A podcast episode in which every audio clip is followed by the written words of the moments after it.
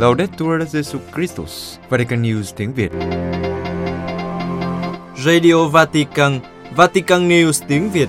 Chương trình phát thanh hàng ngày về các hoạt động của Đức Thánh Cha, tin tức của Tòa Thánh và Giáo hội Hoàng Vũ, được phát 7 ngày trên tuần từ Vatican và Roma. Mời quý vị nghe chương trình phát thanh hôm nay, thứ Bảy ngày 21 tháng 5 gồm có: trước hết là bản tin, kế đến là chia sẻ lời Chúa, và cuối cùng là một gương chứng nhân. Bây giờ kính mời quý vị cùng Văn Cương và Quế Phương theo dõi tin tức.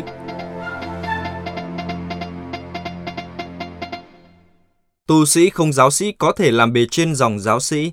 Ngày 18 tháng 5 2022, Đức Thánh Cha Phanxicô đã ban hành phúc chiếu cho phép tu sĩ không giáo sĩ có thể làm bề trên thượng cấp trong dòng giáo sĩ thuộc quyền giáo hoàng. Phúc chiếu của Đức Thánh Cha viết: trong buổi tiếp kiến hôm 11 tháng 2 dành cho Đức Hồng Y Tổng trưởng và Đức Tổng Giám mục Thư ký của Bộ các tu sĩ đời sống thánh hiến và các hội đời sống tông đồ, Đức Thánh Cha ban cho bộ này năng quyền theo sự phân định và từng trường hợp, cho phép các thành viên không giáo sĩ làm bề trên thượng cấp trong những tu hội thánh hiến giáo sĩ thuộc quyền giáo hoàng và hội đời sống tông đồ giáo sĩ thuộc quyền giáo hoàng thuộc nghi lễ Latin và những thể chế phụ thuộc. Bằng việc chuẩn trước khoản số 588/2 của Bộ Giáo luật và luật riêng của mỗi tu hội đời sống thánh hiến hoặc hội đời sống tông đồ, trong khi vẫn giữ nguyên khoản luật số 134/1. Phúc chiếu của Đức Thánh Cha gồm 4 điểm. 1. Thành viên không giáo sĩ của một tu hội thánh hiến hoặc một hội đời sống tông đồ giáo sĩ thuộc quyền giáo hoàng được bổ nhiệm làm bề trên địa phương bởi bề trên tổng quyền với sự đồng ý của Hội đồng Tổng Cố vấn. 2. Thành viên không giáo sĩ của một tu hội thánh hiến hoặc một hội đời sống tông đồ giáo sĩ thuộc quyền giáo hoàng được bổ nhiệm làm bề trên thượng cấp sau khi được phép bằng văn bản của Bộ Tu sĩ theo lời thỉnh cầu của bề trên tổng quyền với sự đồng ý của Hội đồng Tổng Cố vấn. 3. Thành viên không giáo sĩ của một tu hội thánh hiến hoặc một hội đời sống tông đồ giáo sĩ thuộc quyền giáo hoàng được bầu làm bề trên tổng quyền hoặc bề trên thượng cấp theo thể thức được quy định bởi luật riêng sau khi được chuẩn nhận bằng văn bản của Bộ Tu sĩ. 4. Đối với hai trường hợp ở triệt 2 và triệt 3, Bộ Tu sĩ dành quyền thẩm định từng trường hợp và những lý do được nêu lên bởi bề trên tổng quyền hoặc tổng tu nghị. Đức Thánh Cha truyền công bố phúc chiếu này trên báo Quan sát viên Roma và sau đó trên thông báo của Tòa Thánh và có giá trị ngay ngày được công bố 18 tháng 5 năm 2022. Đức Thánh Cha ca ngợi nhóm Santa Marta trong việc chống lại nạn buôn người. Vatican. Hôm thứ Năm, Đức Thánh Cha Phanxicô đã gặp những người tham gia hội nghị nhóm Santa Marta khi họ kết thúc cuộc họp kéo dài 3 ngày về nạn buôn người tại Hàn Lâm Viện Giáo Hoàng về Khoa học Xã hội ở Vatican. Ngài cảm ơn họ vì sự dấn thân không ngừng trong cuộc chiến chống lại nạn buôn người. Nhóm Santa Marta do Đức Hồng Y Vincent Nichols, Tổng giám mục Westminster đứng đầu, được thành lập vào năm 2014 để dấn thân hợp tác giữa giáo hội công giáo và các cơ quan thực thi pháp luật trên toàn thế giới trong sáng kiến chống nạn buôn người, vì tai họa này tiếp tục gia tăng và ngày càng nhiều người dễ bị tổn thương, làm mồi cho các tổ chức tội phạm. Tên của nhóm được đặt theo tên của nhà thánh Marta. Hội nghị vào tháng 4 năm 2014 diễn ra và dẫn đến một tuyên bố cam kết được ký bởi tất cả các cảnh sát trưởng có mặt, cùng nhau làm việc trên trường quốc tế để phát triển các chiến lược trong việc phòng ngừa, chăm sóc mục vụ và tái hòa nhập. Kể từ sự kiện đầu tiên đó, các cảnh sát trưởng, các nhà lãnh đạo xã hội dân sự, các giám mục và các nữ tu đã gặp nhau thường xuyên để chia sẻ kinh nghiệm và cách làm tốt. Họ cũng tìm cách tăng cường hợp tác trên phạm vi quốc tế, quốc gia và địa phương để cải thiện và thực thi tốt hơn các luật hiện hành chống lại nạn buôn người mà Đức Thánh Cha Phanxicô đã mô tả là một tội ác chống lại loài người và một vết thương trên thân thể của Chúa Kitô. Cuộc họp trong tuần này là cuộc họp trực tiếp đầu tiên sau 3 năm đại dịch COVID-19. Các cuộc thảo luận tập trung vào việc làm thế nào để tái tập trung và hồi phục các hoạt động trong bối cảnh ngày càng tồi tệ trên toàn thế giới do đại dịch gây ra và các cuộc xung đột tiếp diễn dẫn đến bất ổn ở nhiều khu vực trên thế giới, bao gồm cả Ukraine. Phát biểu trước các tham dự viên, Đức Thánh Cha một lần nữa cảm ơn nhóm Santa Marta vì sự dấn thân không ngừng của nhóm trong việc tìm cách xóa bỏ hoạt động tội phạm, vi phạm nhân phẩm và quyền của những người nam nữ và trẻ em và để lại những ảnh hưởng lâu dài cho các nạn nhân và xã hội rộng lớn hơn. Ngài lưu ý rằng các hình thức nô lệ hiện đại tiếp tục lan rộng ngay cả trong các khu vực phát triển nhất trên thế giới của chúng ta. Đức Thánh Cha cũng bày tỏ hy vọng rằng cuộc chiến chống buôn người sẽ cân nhắc nhiều hơn đến một số thực tế rộng lớn hơn, bao gồm việc sử dụng có trách nhiệm công nghệ và phương tiện truyền thông xã hội, cũng như nhu cầu về một tầm nhìn đạo đức đổi mới về đời sống chính trị, kinh tế và xã hội, không tập trung vào lợi nhuận mà tập trung vào con người. Đức Thánh Cha kết luận bằng cách nhấn mạnh nhu cầu thiết yếu, hỗ trợ, hành động và tái hòa nhập các nạn nhân và hỗ trợ họ trong quá trình chữa lành và phục hồi lòng tự trọng của họ. Đức Thánh Cha Phanxicô khẳng định các trẻ nữ cần nhận được một nền giáo dục tốt. Roma, Đức Thánh Cha tham gia lễ phát động của phong trào quốc tế Scholas Occurrentes cùng với ca sĩ U2 Bono Vox và kêu gọi các trẻ nữ trên khắp thế giới cần nhận được một nền giáo dục tốt. Trong bầu không khí lễ hội và âm nhạc, Đức Thánh Cha Phanxicô đã phát động Quỹ Giáo hoàng Quốc tế Scholas Occurrentes với những lời kêu gọi mạnh mẽ về việc giáo dục trẻ nữ và bảo vệ môi trường. Sự kiện đã diễn ra vào ngày 19 tháng 5 tại Đại học Giáo hoàng Urbaniana. Kể từ khi thành lập, Scholas đã trở thành một mạng lưới giữa các trường học để chia sẻ tài nguyên trên toàn thế giới với cùng mục tiêu và quan tâm đặc biệt đến những người cần nhất. Nguồn gốc của Scholas Occurrentes khởi đi từ các dự án giáo dục được thiết lập dành cho các trẻ em ở các khu vực nghèo tại thành phố Buenos Aires, theo sáng kiến của Đức Hồng y Jorge Mario Pegolio lúc bấy giờ, nay là Đức Thánh Cha Phanxicô. Bono Vox, ca sĩ nổi tiếng của nhóm nhạc U2, là khách mời nổi tiếng trong buổi ra mắt này. Trong dịp này, Đức Thánh Cha và ca sĩ Bono cùng nhấn mạnh tầm quan trọng của việc giáo dục trẻ nữ. Bono nói, giáo dục cho trẻ nữ chính là một siêu năng lực để chống lại đói nghèo. Con xin được hỏi Đức Thánh Cha, Ngài có nghĩ rằng phụ nữ và trẻ em có cùng vai trò quan trọng trong việc thay đổi thế giới và biến đổi khí hậu? Đức Thánh Cha Phanxicô mỉm cười và nói, chúng ta thường nói về mẹ trái đất, chứ không nói về cha trái đất. Trong buổi gặp mặt với các sinh viên, ban tổ chức cũng thông báo rằng sẽ có một trận bóng đá vì hòa bình khác để tưởng nhớ đến cầu thủ Diego Maradona, một huyền thoại bóng đá nổi tiếng thế giới. Trận đấu sẽ diễn ra vào ngày 10 tháng 10 trên sân vận động Olympic của Roma. Trong cuộc gặp gỡ, một bạn trẻ đã hỏi rằng tổ chức Scholas nên làm gì để giúp thúc đẩy thông điệp Laudato Si trên thế giới. Đức Thánh Cha nói, để thúc đẩy thông điệp Laudato Si thực sự, chúng ta cần đến thơ ca cùng với đấu tranh và dám mạo hiểm. Nó được học hỏi thông qua việc chiêm ngưỡng thiên nhiên và thông qua đấu tranh, Đức Thánh Cha nói. Ngài chú ý đến cách mà các phụ nữ và tổ chức Scholas có thể trở nên rất mạnh mẽ trong việc bảo vệ ngôi nhà chung của chúng ta. Đức Thánh Cha nói, bảo vệ thiên nhiên là bảo vệ bài thơ thụ tạo. Ngài cũng kêu gọi những người trẻ bảo vệ và đấu tranh cho sự hài hòa. Phụ nữ biết nhiều về sự hài hòa hơn là nam giới. Tổ chức Scholas được tổ chức theo cách này, với tình huynh đệ giữa các con sẽ có khả năng sáng tạo thơ ca và tạo ra sự thay đổi. Đức Thánh Cha khuyến khích các sinh viên hãy hành động trước khi quá muộn. Linh mục Công giáo, người phụ trách ngôi nhà của người di cư, được tìm thấy đã chết ở Tecate. Tijuana, thi thể của một linh mục Công giáo 58 tuổi, Jose Guadalupe Rivas, và một người khác chưa được tiết lộ danh tính đã được tìm thấy trong một trang trại ở Tecate.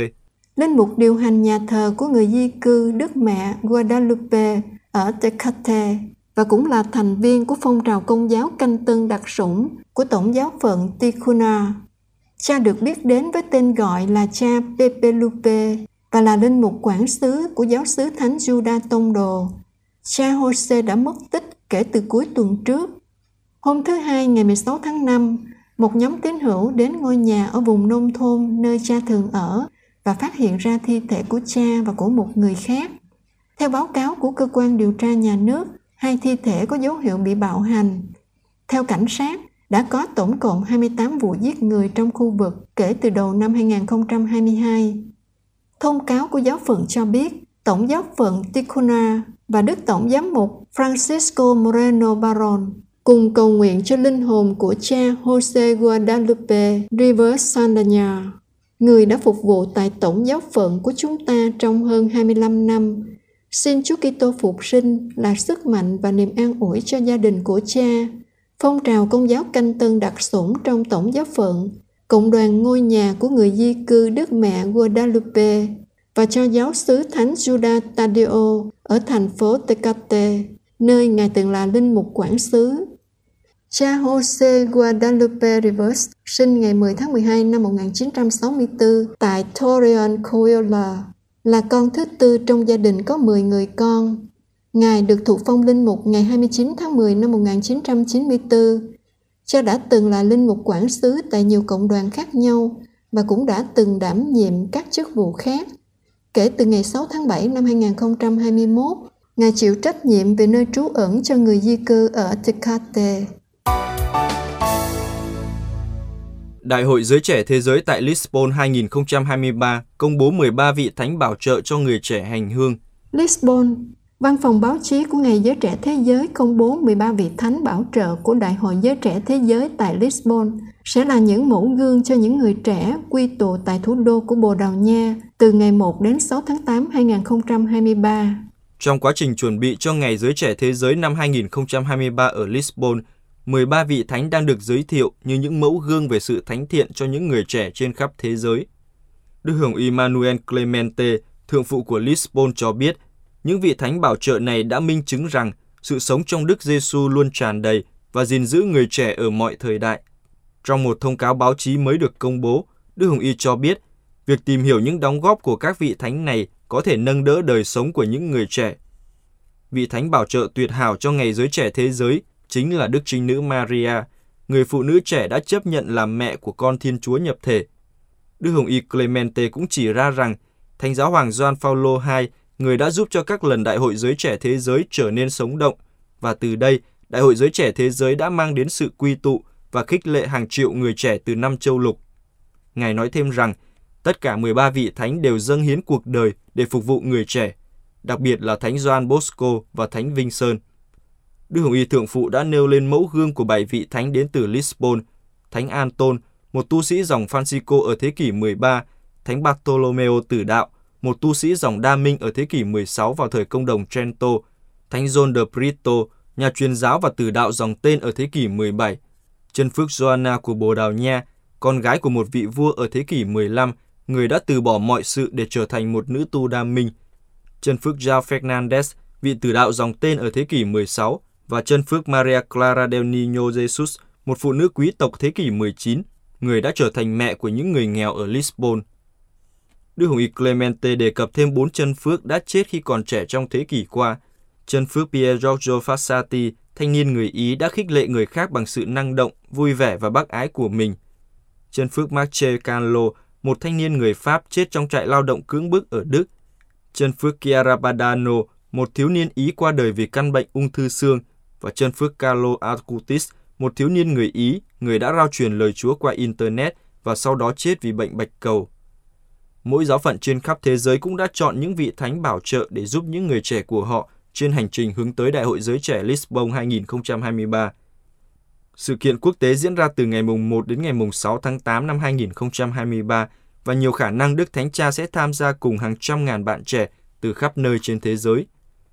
Đại hội Giới Trẻ Thế Giới lần đầu tiên diễn ra vào năm 1986 tại Roma và sau đó được tổ chức tại Buenos Aires, Santiago de Compostela, Chautauqua, Denver, Manila, Paris, Roma, Toronto, Cologne, Sydney, Madrid, Rio de Janeiro, Krakow và Panama.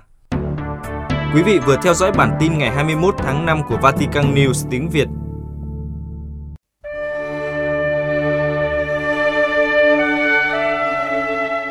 Vatican News tiếng Việt. Chuyên mục Chia sẻ lời Chúa. Cha Gian Bautista Phương Đình Toại, dòng Camilo, chia sẻ lời Chúa, Chúa Nhật thứ 6 Phục Sinh. Anh chị em và các bạn rất thân mến, chúng ta bước vào Chúa Nhật thứ 6 mùa Phục Sinh và bài tin mừng của Chúa Nhật thứ 6 này, chúng ta được nghe lại từ tin mừng của Thánh Gioan, chương 14 câu 23 đến 29. Đây là giây phút từ biệt của Chúa Giêsu mà Chúa Giêsu nói với các môn đệ trước khi Ngài chịu chết trên thập giá. Và có lẽ đây cũng là những lời quan trọng nhất mà Chúa muốn nhắn nhủ với các môn đệ và cũng như với mỗi người chúng ta khi lắng nghe lại đoạn tin mừng này. Chúa Giêsu nói với các môn đệ rằng các con hãy giữ lệnh truyền của Thầy, đó là hãy yêu thương nhau. Và khi sống tình yêu thật sự giữa anh em và với nhau là khi các môn đệ sẽ kinh nghiệm sự hiện diện của Chúa và chính Thiên Chúa Cha trong cuộc đời của mình. Bởi vì Thiên Chúa là tình yêu, và ai sống trong tình yêu thì ở trong Thiên Chúa và Thiên Chúa ở trong người ấy. Nhưng làm sao để cảm nghiệm, để thực sự sống tình yêu mà Chúa Giêsu muốn chúng ta sống, yêu như Chúa yêu? Thưa anh chị em, Chúa hứa với các môn đệ và với chúng ta, Ngài sẽ gửi Chúa Thánh Thần, gửi đấng bảo trợ để giúp chúng ta nhớ và hiểu được làm sao để sống tình yêu mà Chúa dạy chúng ta. Vì chúng ta kinh nghiệm trong cuộc sống hàng ngày, chúng ta phải đối diện với rất nhiều khó khăn, nghịch cảnh, đối diện với những người chống đối mình, nói xấu mình, thậm chí là những người phản bội mình. Chúa không dạy chúng ta một cái công thức chung để mà yêu như mà chúng ta muốn được học, nhưng Chúa mời gọi chúng ta qua từng kinh nghiệm sống cùng với Chúa Thánh Thần, phân định để tìm kiếm thánh ý Chúa và biết cách đáp trả trong tình yêu qua từng hoàn cảnh sống một. Từ đó, khi chúng ta cùng với Chúa Thánh Thần, chúng ta cầu nguyện với Chúa Thánh Thần, chúng ta sẽ hiểu được Chúa muốn chúng ta sẽ sống như thế nào trong bối cảnh hiện tại, trong từng giây phút một của cuộc đời chúng ta. Vì thế, ngoài việc Chúa hứa với chúng ta, Chúa sẽ ở với chúng ta, hiện diện với chúng ta khi chúng ta biết sống trong tình yêu, Chúa cũng hứa sẽ gửi Chúa Thánh Thần để giúp chúng ta nhớ lại những lời dạy của Chúa trong mỗi hoàn cảnh sống của chúng ta hôm nay. Nhưng ngoài việc Chúa hứa ở với chúng ta, hiện diện với chúng ta, hứa gửi Chúa Thánh Thần đến với mỗi người chúng ta, Chúa còn hứa một lời hứa quan trọng nữa, đó là Chúa ban bình an của Chúa cho chúng ta. Thầy ban cho anh em bình an của Thầy. Đây là lời mà chúng ta được nhắc lại, được nghe lại trong mỗi thánh lễ chúng ta tham dự. Thầy ban bình an cho anh em. Nhưng mà Chúa cũng nói rằng bình an của Chúa không phải là cái bình an của thế gian ban, mà bình an thật sự của Chúa trong giây phút mà trước khi Chúa Giêsu chịu chết. Vậy thì chúng ta cũng được mời gọi để đặt câu hỏi, cái bình an của Chúa và bình an của thế gian khác nhau ở chỗ nào? Bình an của thế gian có lẽ là cái bình an của sự an toàn, được bảo vệ, được dư đầy về vật chất của cải, bình an của những ai không thiếu gì trong đời. Và có lẽ đây là cái điều mà nhiều người chúng ta, đa số chúng ta cũng ao ước điều đó. Mình muốn có đầy đủ, mình muốn được an toàn, mình muốn được bảo vệ, mình muốn không có gì có thể xảy đến với cuộc đời của mình làm cho mình lo sợ. Và lịch sử thực tế cho chúng ta thấy không ai miễn nhiễm khỏi bệnh tật, mất mát, cho dù người đó giàu có và tài giỏi đến đâu. Và đại dịch Covid vừa qua cho chúng ta hiểu rõ hơn vấn đề đó. Có những người giàu có nhất thế gian vẫn cô đơn, vẫn đối diện với sự chia cách. Có những người làm ra nhiều tiền nhất trên thế giới vẫn đối diện với sự tan rã, đổ vỡ trong hôn nhân và tình yêu. Vậy thật sự có mọi thứ, có đầy đủ, có mang lại bình an không thưa anh chị em? Thưa, không có gì có thể đảm bảo được điều đó. Có tiền, có đầy đủ, có thể du lịch đến tới mặt trăng, vẫn không đảm bảo một sự bình an, hạnh phúc trong cuộc sống của chúng ta. Nhưng đứng trước con đường thập giá, Chúa Giêsu hứa với các môn đệ, Thầy ban bình an cho anh em. Bình an không phải của thế gian. Vậy bình an của Chúa là gì?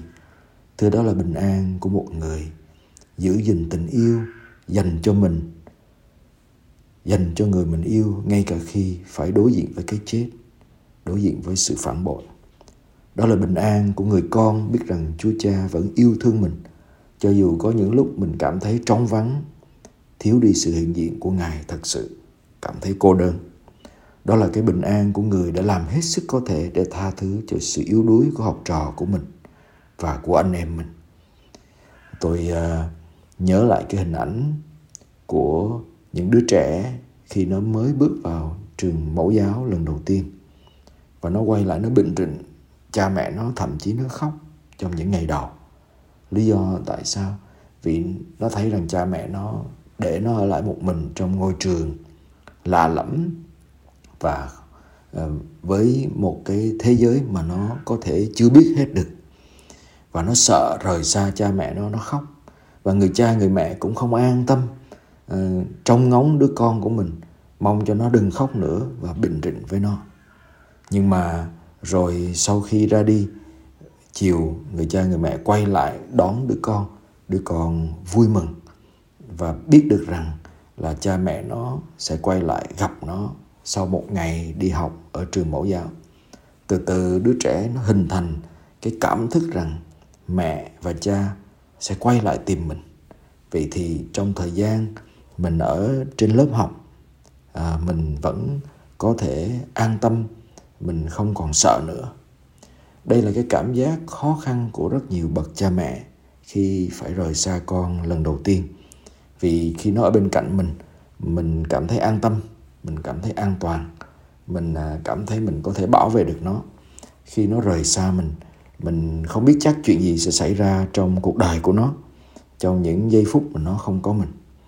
Nhưng các nhà giáo dục cũng cho chúng ta thấy, nếu cha mẹ không dám buông con ra trong những năm đầu của cuộc đời, khi nó tới tuổi bước vào mẫu giáo, thì từ từ đứa con không thể hình thành căn tính, không thể vững vàng và không thể trở nên chính nó được, mà nó sẽ trở nên đứa trẻ hoàn toàn lệ thuộc vào người cha người mẹ. Mặt khác, nếu người cha người mẹ buông con ra nhưng không bao giờ quay lại tìm nó hoặc là bỏ rơi nó, đứa trẻ cũng sẽ mất đi cái sự tự tin và cái khả năng đặt niềm tin vào trong cuộc sống này, vì nó biết nó sẽ bị bỏ rơi. Do đó chúng ta thấy việc chia cách là một điều thực tế trong cuộc sống. Chia cách giúp chúng ta nhận thức được rằng giây phút mà mình có được sự hiện diện của người thân, người thương yêu mình nó quan trọng như thế nào. Và mình khao khát mình quay lại trong cái giây phút gặp gỡ, giúp cho mình có thêm động lực, hy vọng để sống những giây phút mà mình không có nhau. Anh chị em cảm nghiệm được điều đó rõ ràng hơn hết khi mà mình sống trong dịch Covid, khi mình bị cô lập, mình phải ở một mình, mình không gặp được người thân của mình lo lắng cho sự an toàn của họ. Nhưng nhờ như thế, mình hiểu được cái giá trị của sự hiện diện của nhau. Chúa cũng muốn chúng ta học bài học này trong tương quan của chúng ta với Chúa. Nghĩa là gì? Không phải Chúa lúc nào cũng ở bên cạnh, khư khư giữ gìn và bảo vệ chúng ta. Đó là khi Chúa với chúng ta như là một đứa trẻ. Nhưng đức tin của chúng ta cũng cần phải lớn lên, cũng cần phải trưởng thành, cũng cần phải bước đi cái bước đường của riêng mình với những gì mình học được từ Chúa. Và vì thế Chúa muốn chúng ta là một người trưởng thành trong đức tin, với cảm thức bình an, hiểu được rằng Chúa vẫn ở đó qua lời của Chúa, qua các bí tích để giúp chúng ta đi con đường tình yêu, con đường đức tin của mình. Và Chúa cũng mời gọi chúng ta sống cái điều đó với nhau.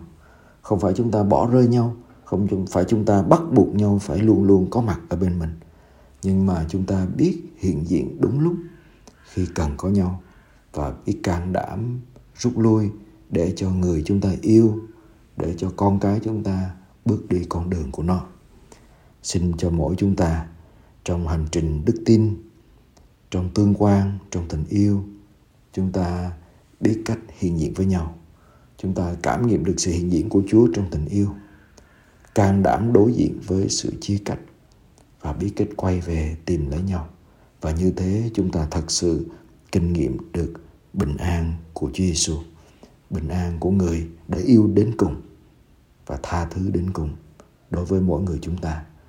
Và Chúa hứa với chúng ta rằng một khi chúng ta cũng yêu đến cùng, tha thứ đến cùng, bao dung đến cùng như Chúa đã làm với chúng ta cũng sẽ cảm nghiệm được sự bình an đó và chúng ta trở nên người môn đệ đích thực của Thiên Chúa. Xin chúc quý ông bà anh chị em một ngày Chủ nhật thật an lành và cảm nghiệm được sự hiện diện của Chúa trong cuộc đời của mình. Amen.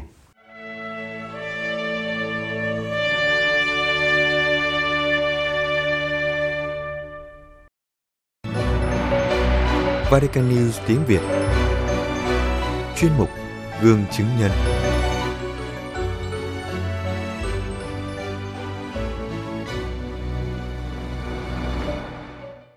Sơ Eugenia Bonetti, sinh năm 1939 ở Milan, nước Ý, là nữ tu của dòng thừa sai Đức Mẹ An Ủi.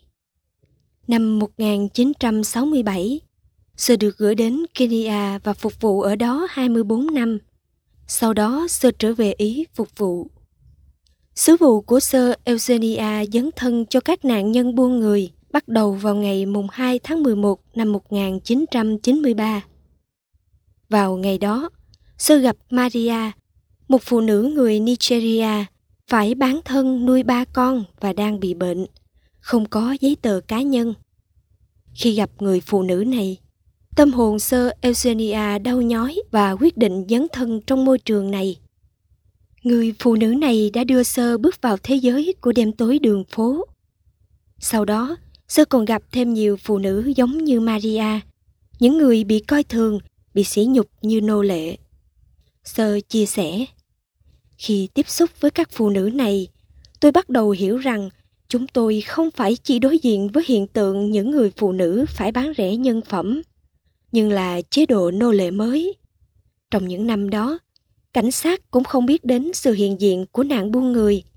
Chỉ có chúng tôi, một số nữ tu hiểu. Có 3.000 phụ nữ sống trên các đường phố ở Torino. Chúng tôi tiếp cận với các đề xuất cụ thể, học ngôn ngữ, chăm sóc sức khỏe, việc làm. Chúng tôi như những cầu nối giữa thế giới châu Âu với thế giới của họ.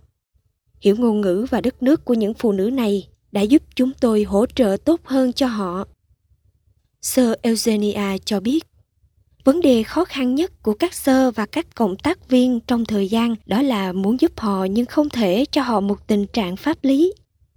Giấy tờ cá nhân của họ đã nằm trong tay những kẻ buôn người.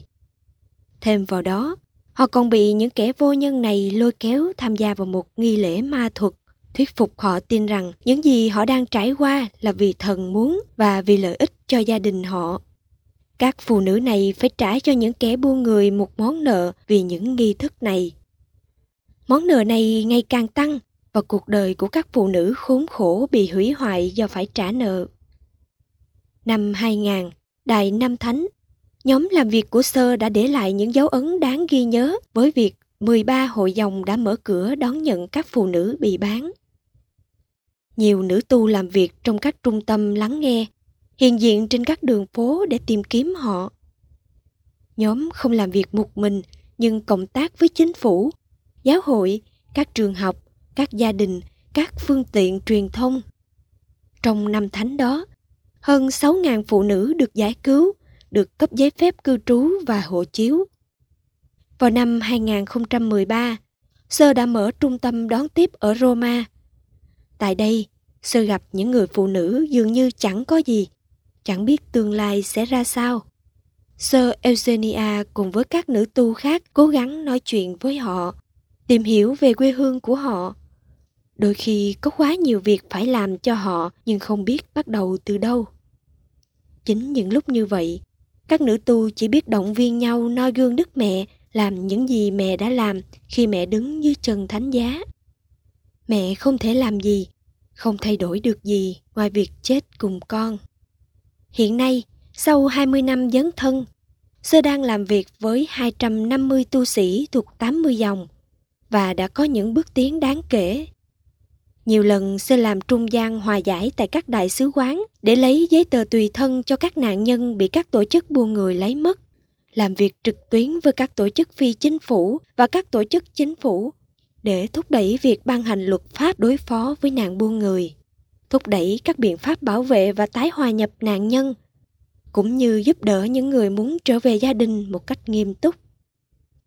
Sơ Eugenia nói về tình trạng hiện nay. Do khủng hoảng kinh tế, hoàn cảnh của các phụ nữ ngày càng đáng thương hơn. Họ là những người đầu tiên bị mất việc, và nhóm làm việc của Sơ đã nghĩ ra các sáng kiến khác. Một dự án hồi hương có hỗ trợ đã được thực hiện. Trước những cuộc di cư ồ ạt của những người phải chạy trốn chiến tranh và đói nghèo, cách đón tiếp những người tị nạn của Sơ Eugenia là trao cho phụ nữ một tương lai. Nói với họ rằng họ không đơn độc, giúp họ hiểu rằng họ có thể đón nhận được tình thương và niềm vui trong cuộc sống. Với những hoạt động bác ái này, năm 2019, Sơ Eugenia đã được Đức Thánh Cha ủy thác soạn các bài suy niệm chặn đàn thánh giá vào thứ Sáu tuần thánh tại đấu trường Colosse. Trong tư cách Chủ tịch Hiệp hội Slavesno More, không còn là nô lệ nữa. Các bài suy niệm của Sơ mang tựa đề Cùng với Chúa Kitô và các phụ nữ trên con đường thập giá, phản ánh thảm trạng của những người đang chịu tệ nạn này trong thế giới ngày nay, cũng như con đường gian khổ của nhiều người di dân và tị nạn không tìm được nơi tiếp đón.